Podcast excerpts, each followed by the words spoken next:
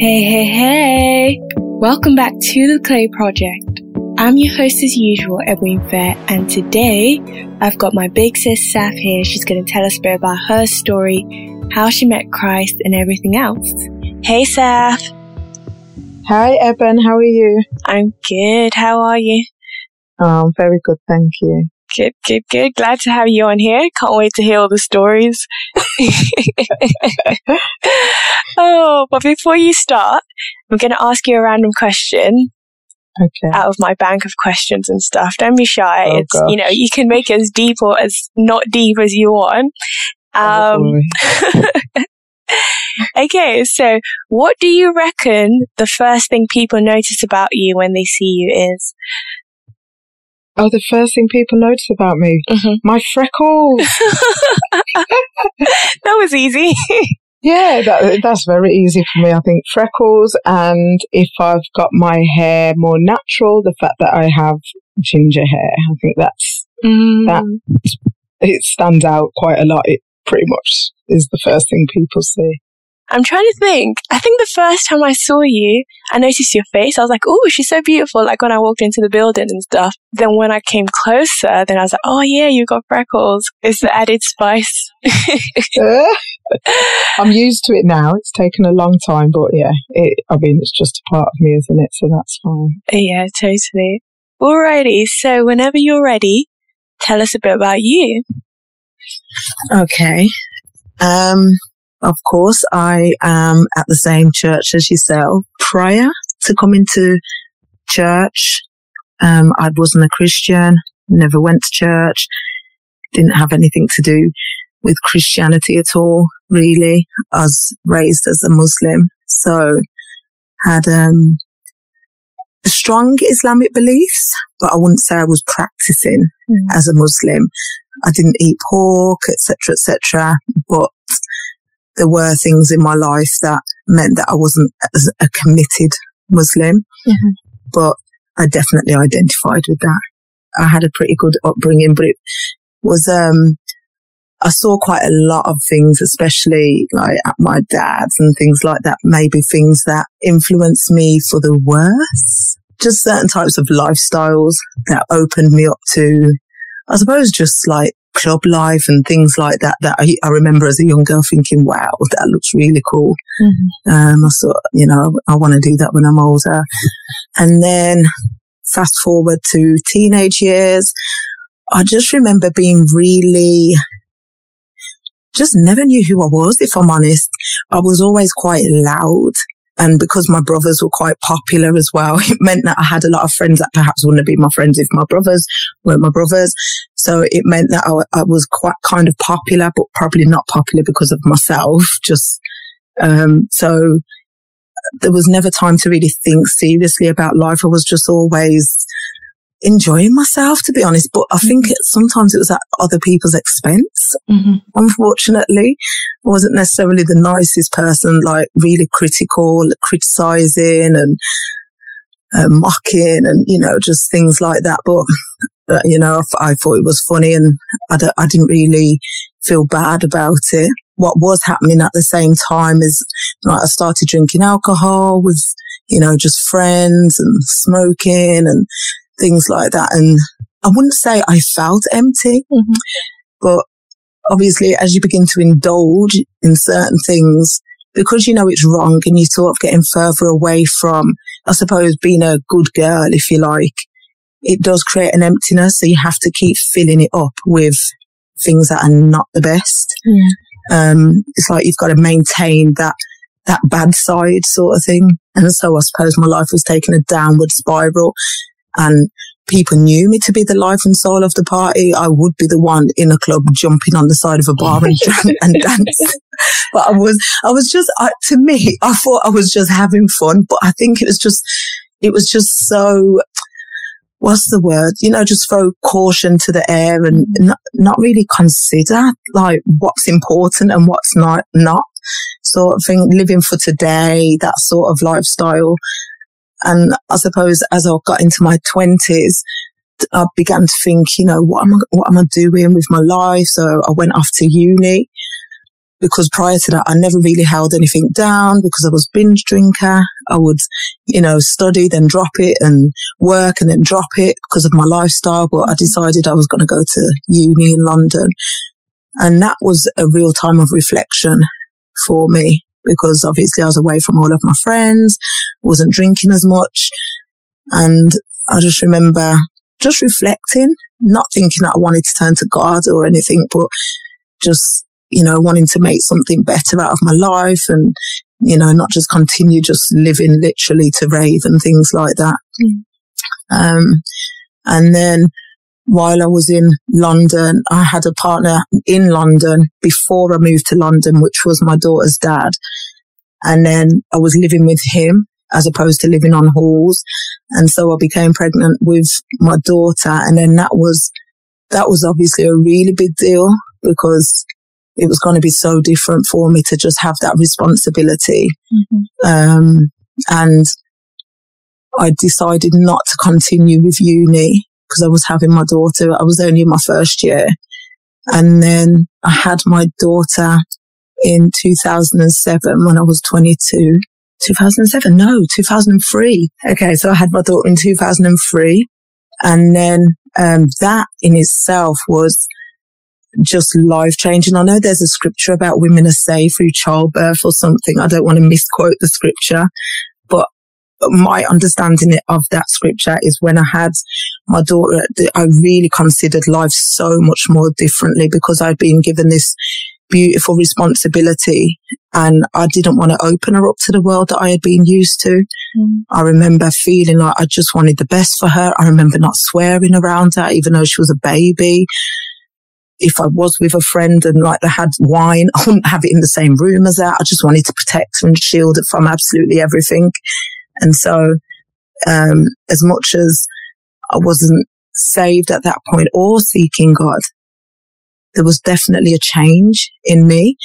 But then, um, myself and my daughter's dad split up and that, even that was massive. I mean, I knew a lot of single parents and nobody ever told me that it felt bad or in fact, in my family, I'd heard a lot of people saying, there's nothing wrong with being a single parent or, do you know, what do you need a man for? And just things like this, to be honest, it was quite the norm to hear that. But I remember when we split up, it felt so wrong, not because of, you know, love loss, not to say that wasn't there, but more so because my child was going to grow up in a single parent home and there was something so spiritual about it. I just remember it being like, oh, man, like this is going to be my child's reality. I couldn't quite explain or understand what was going on, but I do recall it being significant. Mm-hmm. And then, um, I moved back down to Birmingham because I would have been up there like by myself pretty much. Well, her dad was obviously there, but we weren't together. So that was, that had its challenges within itself. So when I moved back to Birmingham, I think I came back in 2006. It was just back with my friends, back raving and everything again and trying to juggle being a mom, but still living like raving and just going out and be always being with my friends because there was a large group of us. I mean, gosh, there could be like 20, 30 of us oh, in a club at the same time. There was loads of us. So it was, it's hard to sort of come away from that lifestyle when there's so many of you sort of things. It's just, you're so drawn into it, just trying to juggle that. And then I do remember feeling like, you know, I just want to get closer to God. And I, I began to read more Islamic books, mm-hmm. um, and just praying. And then I, I began to go to sisters' houses, Muslim sisters' houses. It just wasn't sitting right with me. I remember going to see them and obviously they weren't, you know, covered. They didn't cover their faces mm-hmm. because it was only women in the house. But when I was leaving, one of my friends says bye to me and she quickly covered her face because there was a man passing by on the other side.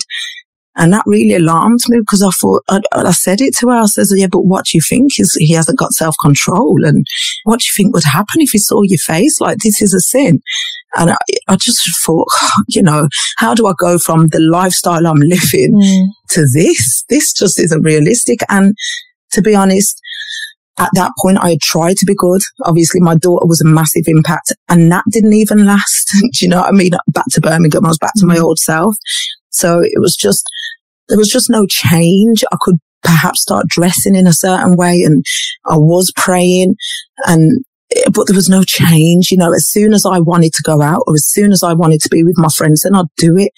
And so that was challenging, you know, just talking to guys as well, like entertaining guys and all of that sort of stuff. I think I was addicted to the beginning parts of just talking to a guy. Like I just loved it. I was just addicted to that talking stage. It was like, mm, you know, do you want to take it further? Nah, I'd move forward. Like I just was so addicted to that because I suppose it's that instantaneous part of, oh wow, this feels nice. And then mm-hmm. like, cause of trust issues and everything, it's like, oh, it's just difficult to follow through with it, mm-hmm. you know. And to be honest, when you're not saved, there's so many lies that are told anyway about who you are and how you really are and everything like that on both sides. I actually went along to a church because at that time I literally started to think, you know, maybe there's, I don't know what, why that happened. Obviously it had to have been God. You know, he was drawing me. But I remember going to this old, like it, when I say old, it was like a Jamaican church wow. that my granddad took me to many years before when I was a little girl. And I went there and I thought, oh my gosh, I can't do this.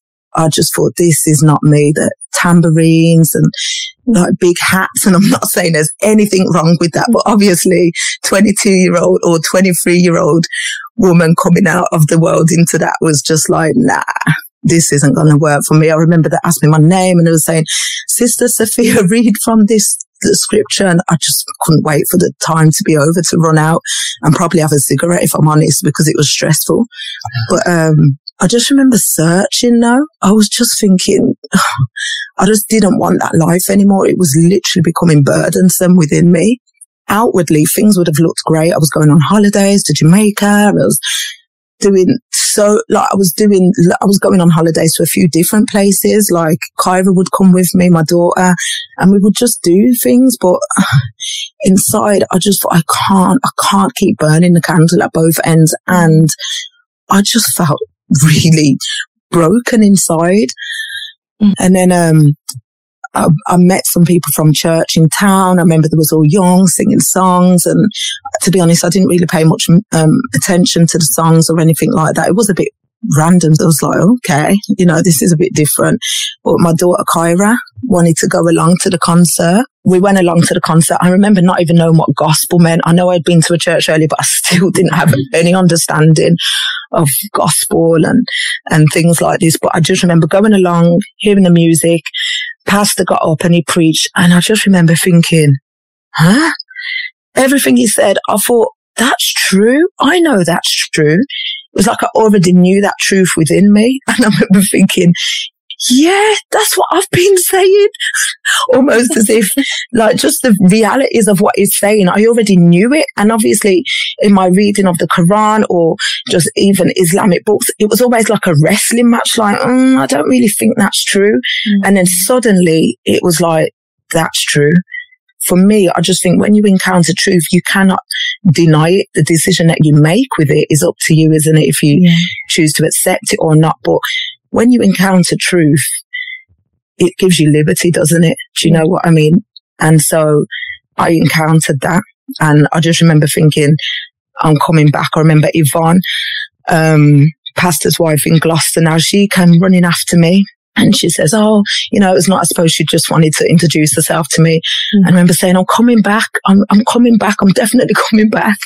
And she's like, yeah, like, make sure you do. But I just knew, I just went to sleep that night and I just couldn't wait to just get back to the church, that church. I was thinking, what is this place? I've lived in Birmingham most of my life and I've seen this office block all my life. And I think, how can this place change my life? like, what, how random is that? And so I just kept going back. And then obviously it's 15 years later wow. and, um, I'm still there. So that is my testimony in a snapshot. I don't want to ramble, but sometimes, especially when I go out to witness or things like that, and I see young girls that I, I think I know where their hearts are at, just really wanting attention from males. I just think, gosh, I just wish you could know how much you don't require that attention and it's the wrong attention. Because mm. I get it, I get it, and I know it. But when you really like crucify that inside of your, your flesh, basically, and put that, put that to death. Like, don't allow it to be at the forefront of your thinking. Not saying it never tries to rise up, but when it's not at the forefront of your actions, it just brings a liberty, especially as a woman.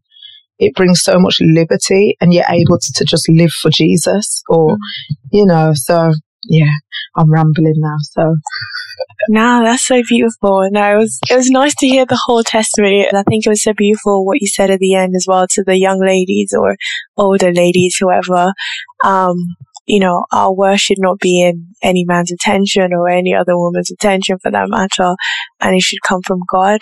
It's interesting you mentioned Yvonne in earlier in your testimony, and and I know you guys have a business together, so I was wondering if you could tell us a bit more about that. Yeah, so Yvonne, myself, and Tina um, have a business together, which is an events management and decorating business. But to be honest, that's developed out of such a strong friendship as well, which has just blossomed. Mm-hmm. Um, Yvonne, since that day when she came after me down the stairs, we became so, she's just, she's my sister. She's like, yeah, she's a, she's very, very close and dear to me. And then, um, Tina also, um, we've just become so close and out of that friendship has come our business, like doing what we enjoy, really, just, um, events, decorating weddings or, you know, birthdays. But our main desire is just to focus on weddings. But, you know, we're just doing what we can at the moment and just building that business up. Nice, nice. That's great to hear. But yeah, thank you so much, Saf, for being on this episode. Just hearing your story and seeing where you are at now. Yeah, it's just very inspiring and encouraging and hope it encourages someone else. Definitely. I hope so. And I hope I haven't just rambled. But hey, thank you for having me, Eben. Thank you. Thank you so much. And guys, I hope you've enjoyed this episode. DM me at the clay project on Instagram. And if you don't want to DM or if you haven't got Instagram, send me an email at theclayproject.pod at gmail.com. Until next time, see ya. Bye.